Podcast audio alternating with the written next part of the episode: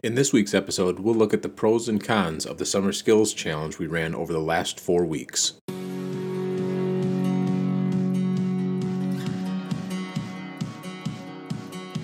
Welcome to the Coaching Lab podcast, where basketball coaches build more success in less time by increasing their ability to teach, lead, and coach the players on their team and in their program. Coaches, thank you for joining me for episode number seven of the Coaching Lab podcast. The past week or so, I've gotten a few emails from listeners saying how they've really enjoyed seeing the insights and seeing uh, the perspective that I bring to my program and to my players and just how I coach the game. And I've really appreciated those emails. So thank you if you're one of those coaches. If I haven't heard from you, there's really three ways that you could help me out. One is you can always send me an email, matt at coachmattdennis.com. Send me what you like, some things that maybe you would like to hear about in the future. I want to do things that you want to, to listen to, so your ideas will definitely help me. The other two things are give me a five star rating and leave a positive review those help me out a ton on whatever platform that you're listening to.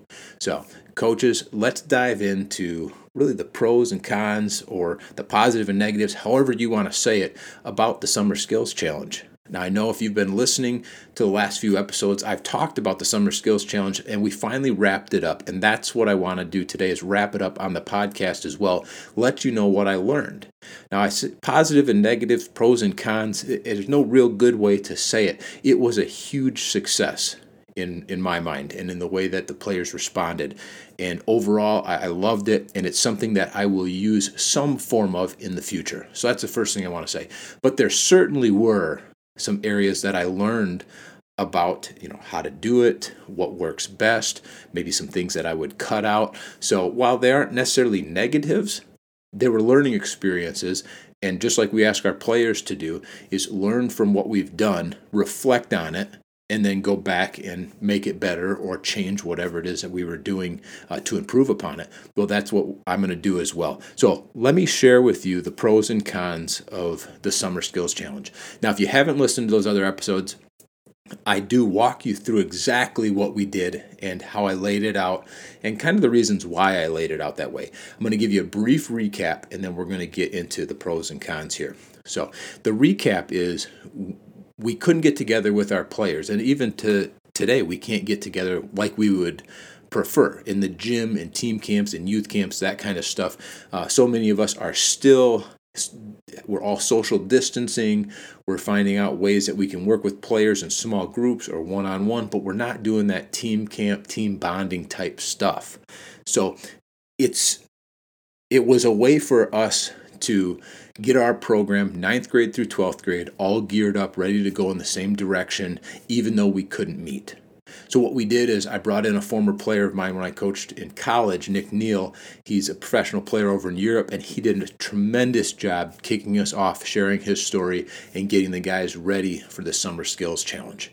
I also met with my leaders, they were my varsity returning players, and I asked them to lead a group. So we had seven returners. We created seven groups. Each group had roughly five or six people in it, and they led their groups each week through a different set of challenges. The challenges were a physical challenge, then there was a skills challenge, a mental challenge, and I gave them a bonus challenge that they could do if they wanted to go above and beyond to earn more points.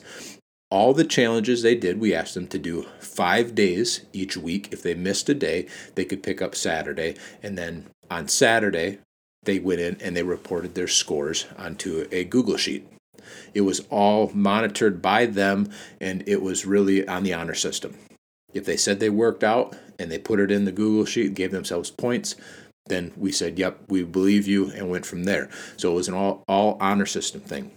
But it was a great opportunity for my varsity leaders to kind of step up and to make a name for themselves and really get guys at the ninth grade that maybe they haven't met, or get some players who are on the JV last year who may be their teammates, get on the same page with them and compete. So it was cool to see that dynamic develop. We used WhatsApp to communicate with each other. And that's really one of the things that I learned about that I really liked is WhatsApp is a great way to put everybody in a group but also create smaller groups so that they could compete against each other.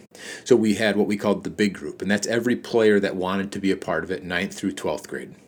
Then we created smaller groups, and there were seven smaller groups that they could communicate with each other. They could encourage each other, post videos, post pictures, that kind of stuff and that worked really well. Some groups took off with it, other groups didn't quite as much, but overall, again, great experience. So I was glad that I got a chance to figure out WhatsApp, see how it worked, so that I can use that in the future. I think it's a great way that I'll be able to communicate with my freshmen, my JV, who knows, maybe even my middle school program. Uh, if they want to sign up and they want to become part of it, it's free, but then they can have some dialogue with me. One thing we also found out, which was great, was our players wanted us to post on Instagram, and we really hadn't had a presence there at all. So a lot of our challenges, if there was ever a video or we needed to post something, uh, we asked them to go to our Instagram page and to to post it there. So I had some dialogue with players uh, on Instagram that I normally wouldn't have. Facebook is where I had been posting things previously, and a lot of parents are using that, but this younger generation is not. They may have the account, but they're not really using it. Twitter doesn't allow itself to be used in that way, but Instagram definitely uh, was a little bit of a learning curve just because I hadn't used it. But as I got the hang of it, it became easier and I was able to communicate and to connect with players uh, on a little bit different level than I, I normally could. So, WhatsApp and Instagram were definitely great tools for us to use. Now, in terms of actually running the program, some of the things that I liked were that players, some of them really stepped up, did a tremendous job. Some of our leaders really took the reins and just went with it. They they connected with their groups. They encouraged each other. Uh, they followed up with people if you know a score wasn't reported. And I was really impressed with some of the kids in their ability just to take charge and to own the challenges. So that was a really positive thing. Another thing was we we had over 30 and I don't remember the exact number because some kids added after we started and which was great. We just put them in a group, we got them connected through WhatsApp and they were good to go. But I want to say that we were in the mid 30s overall for our program. And being the first time that we ran it, I thought that was really positive. Because if you think about the number of kids that you have, you know, we had seven returning players coming to our varsity. You've got, I believe it was 11 players who were on our JV last year. And then we had uh, 13 or 14 players that were on our freshman team last year. Uh, so there's not, there's all of those kids who potentially could be a part of it. And we all know that as kids move up in levels, some of them decide that basketball is not really for them, uh, or they want to pursue another sport, or they have other interests, that kind of thing. So I didn't expect every single kid who played last year to be a part of this, but a majority of them were. And then we had our incoming players, our incoming freshmen this year, and we had a great number. I believe everybody who was on the eighth grade team last year was a part of it. And we had some kids who weren't on the team but plan on trying out, which we encourage them to come out. You never know who is going to, you know, hit that growth spurt, who's going to mature physically. Uh, the kid who just moved into town, maybe they don't know anybody. I mean, there's a whole gamut of reasons why we want as many of those incoming freshmen to participate and to be involved as possible at this point. So we had a lot of those. So roughly 35 kids uh, were a part of it getting better. Now, I'm not one of those coaches who says, if you're not doing this, you're missing out on your opportunity or you're missing your chance. Somebody's getting better. I think there's a place for that, and you can motivate certain kids with that type of dialogue, uh, but that's not my style. My style is uh, what can we get you to do consistently every day? If you can't do it every day, four days out of the week, three days out of the week, is how can we improve you where you're at? And my hope is that those players will say, you know what, I did it three days, I can do it four days. I did it four days, I can do it five. So it's a challenge that I give them is if you did that, if that was the minimum that you could do, what's one thing you can add to that? Rather than saying, we're going all out, this is a max, you're doing everything or nothing kind of an attitude. We start out and say, hey, we're going to build on this. So the, the workouts got progressively harder each week. I asked them to do more with their skills and to push themselves. I asked them to do more physically uh, in our in our challenges. Um, and I even the mental part. You know, we ask them to reflect on things, and that's something I don't think a lot of kids do, but it expands, you know, what they think and it expands how they're doing things and they're looking at themselves. So it's not a if you don't do this, you won't be ready, as much as it's, hey, you did that. Can we go one degree further? Can we go one step more? Can we go just a little bit harder? And we build on it. That's been the way that I, I've coached in college and in high school, and it's been very successful for me. And really, I think kids enjoy that challenge more than they want to be beat down by, hey, you're not doing enough. So that's a little bit of a side note. Let's get back on track here. The other thing that I wanted to mention about the pros is the reflection questions we asked. And I mentioned that a second ago, where we asked them to reflect on things in a different way, maybe than they're used to. But those reflection questions opened up into what kids were thinking. And I was able to see and read those. Now, they didn't always post them for everybody to see. A lot of times they would post them directly to me, or they'd post directly to their coach. If uh, our freshman coach was pretty involved in some aspects of the, the, challenges as well. So those freshmen, group of freshmen that are incoming, we said, hey, you give your stuff to Coach O, and then the other players you'll send it on to me. When they did the reflection question, it opened up into what they were thinking, sometimes what they're struggling with, sometimes the way what they think they're good at, and what the challenges were that they're experiencing. I really would encourage anybody who's doing anything like that ask reflection question open-ended questions to get the kids to respond to you. Don't do the yes or no answers or the how many shots did you get in? Or what is something that you could improve on in your game what didn't you like about this week's physical challenge or just uh, different ways to get them to think about it and you know i wish i had the list in front of me about the questions but i did that with our players who are doing the challenges, but I also did that with our leaders. And I thought that that was a great way to get the leaders to reflect. I ask them to say, What are the ways that motivate you to want to do something? When you say, I want to be a part of this, or I want to be like that person, what is it that they do, or what words were said that makes you want to be like them? And then I encourage them to, how do you do that in your groups? How do you lead your group in that way? Because a lot of times I think our kids think about leadership in a way they want a motivational quote, or they get so inundated with these small little glimpses that they don't really see what leadership is and they don't see uh, exactly how to lead.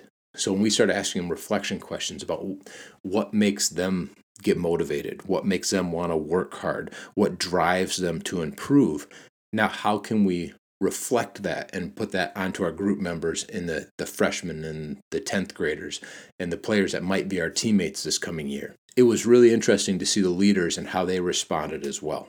So, those open ended reflection questions and those challenging questions really helped me see into some kids in different ways that I don't think I would have been able to if we were just in team camp. Now, those are some of the, the positives that came out of it. And there were many more uh, that came out as well. But those are kind of some of the highlights there. But I want to look at the some of the negative or, or, the cons, and both of those words don't really do it justice because I don't think anything truly was a negative. Nobody was hurt. Nobody was put into a poor situation it's really what did I learn and how would I change it, maybe is a better way to put it. One of the things that I learned was four weeks and really five because we kicked off with uh, Nick Neal a week before the challenge started. And I gave them a couple of kind of small challenges that first week because we were getting people registered. And I wanted them to be doing something while I was getting people registered and figuring out WhatsApp and how we're going to keep score. And I was doing all of that stuff. The five, so we'll say five weeks, including that kind of warm up week, was too long. I think that the kids, as things started to open up, you know, travel baseball started, the golf courses opened up, they could get to the parks a little bit more. So while we couldn't meet as a group and as a team in a program like we normally would, there were other things that were starting to happen. They had jobs, they had family obligations, they were going camping, you know, they're doing all these different things. The five weeks just became too much. I think about when things hopefully get back to normal and we can play in those summer camps and and have our youth camps and our team camps and everything, how would I do this then? And really shortening it. It's something that I think could be done, a great way to kick off going into team camp you know, give your players a challenge and set. Now that I know how to set everything up, it would be pretty fast and easy for me to do it and be able to, whether it was a week or two weeks, I think it could be done pretty quick and easy, and the kids would like it. I'd be able to get some of those same positives that I'd already talked about. Uh, but I wouldn't do the four or the five week thing again. I just think it was too long as people's lives got going. Uh, and you could tell that we started to have less dialogue. We started to have less. Our leaders were in their groups a little less. Our groups were responding a little less. And a lot of that had to do with time and attention on other things. That's one thing. I would make it probably no more than two weeks, one to two weeks, with two weeks being a max. The other is I kind of designated my leaders. My varsity returners were going to be my leaders. And my hope was that each one would want to kind of take the reins and want to run with it in the same way.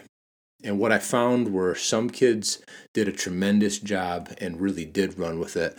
Others, more of a back seat. I'll do it when coach asks me to, but I'm not going to step out of my comfort zone and didn't have as much unless I prompted them to. And I didn't want this to be something where I'm making them do it. But at the same time, I knew that they were going to get the most out of their group if they encouraged, if they had dialogue, if they posted, that sort of thing. One way that I think it could be made a little bit better is I think we could ask who wants to be the leader. And really, I don't even know if leader is the right word. Uh, influencer may be the best word who wants to be an influencer in their group. It's just like the kid in class. It can be a positive or a negative influencer, but once they have the class's attention, they can use their influence to move the class in a positive or a negative way. Well, I think if we found influencers within our teams, it would mainly be in a positive way. I'm sure I'm certain it could go to the negative side if somebody really let it. But if you're stepping up and you're being asked to be an influencer, you're asked to be kind of the leader, then you're going to view that as a positive thing. But those kids who gravitate to that leadership role and that influencer role, I think would be the best. Now, that could be your returning varsity players. I think that could be a JV player. I think it could be a freshman player. We mixed everybody up. So every group had a freshman JV varsity kid on it.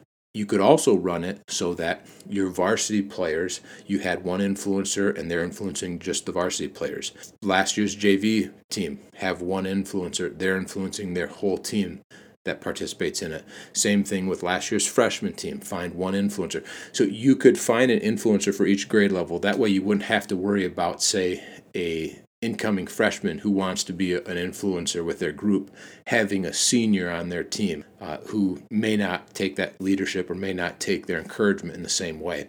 So there's a dynamic there to kind of continue to work out. But I, I think that it could be possible to do it where kids were influencing only kids in their grades. And then if you did have varsity influencers who really wanted to to step up, if you had three or four of them, then go ahead and make those influencers over groups mixed up with freshmen, JV, and then varsity players as well. Just kind of some thoughts as well as a way that I didn't see all the influencers, or I didn't see all the leaders, excuse me, um, really jump in the way that I thought they would. They still did a good job, but some did much better than others just because I think that they were more comfortable in that zone. So I, I learned that and may switch that up a little bit. The last thing I want to share with you is the amount of time that it took. Now, I'm the type of person who likes things to be done in a kind of a professional, clean, crisp way. I like it to be organized, and that takes time. And it's not that you couldn't have done it. I could have sent out the workouts in a a quick text message, you know, typed them up and posted them into their groups. I could have done it in a Word document, kind of screenshot it and posted it. But I used Canva, go in, create them, make them look good. I looked up, you know, a stat from the history books on this is what Otsego Bulldogs basketball is known about. Uh, so I put stuff about our shooting percentage, stuff about our defensive scoring average, things like that, and I gave them a highlight every week. That, while I think it you know added and it's something that's interesting, it took time. Going in Canva and making it took time versus just typing it up in a Word document. Uh, I like that it the way it went, and I like the way that it looked, but at the same time, there was a lot of time going into making those workouts, thinking up what are they going to do for each challenge, what should the bonus challenge be, going in and communicating to our leaders. I gave the leaders a leadership lesson every week. It was a short video, two to three minutes, where I just shared a few thoughts with them, asked them to respond to me. So, all of that, making a video, posting it, it all took time. So, when you add all those little chunks up, instead of you know this taking you know 15 to 20 minutes a week i'm approaching an hour to an hour and a half a week of just preparing the things. And then on top of that you're trying to interact with the players at different levels. You're trying to encourage the players uh, all of that stuff. There was a lot of things that went in there that made it take a lot of time. So i think it could be lessened a little bit partly because i know what i'm doing now a little better but i also could take out a little bit and not it doesn't have to be quite so perfect doesn't have to be quite so neat and i think it would have worked all the same to the players. I don't th- know that they would have noticed or it would have made it less effective. Coaches those are some of the pros and the cons that i wanted to share with you as we wrapped up our summer skills challenge. We had one group that came out as winners.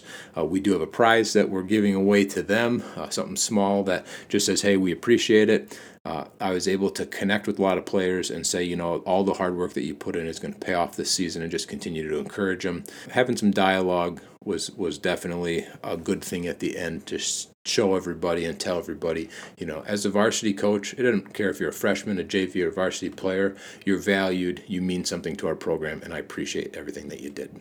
Coach, if you've enjoyed the Coaching Lab podcast, I encourage you to go give us a five star rating and even leave us a review. I'd greatly appreciate it. Thanks for listening to today's episode, Coach. If you'd like more great coaching content, I encourage you to check out the Coaching Lab at CoachMattDennis.com. You'll find everything you need to have more success in less time.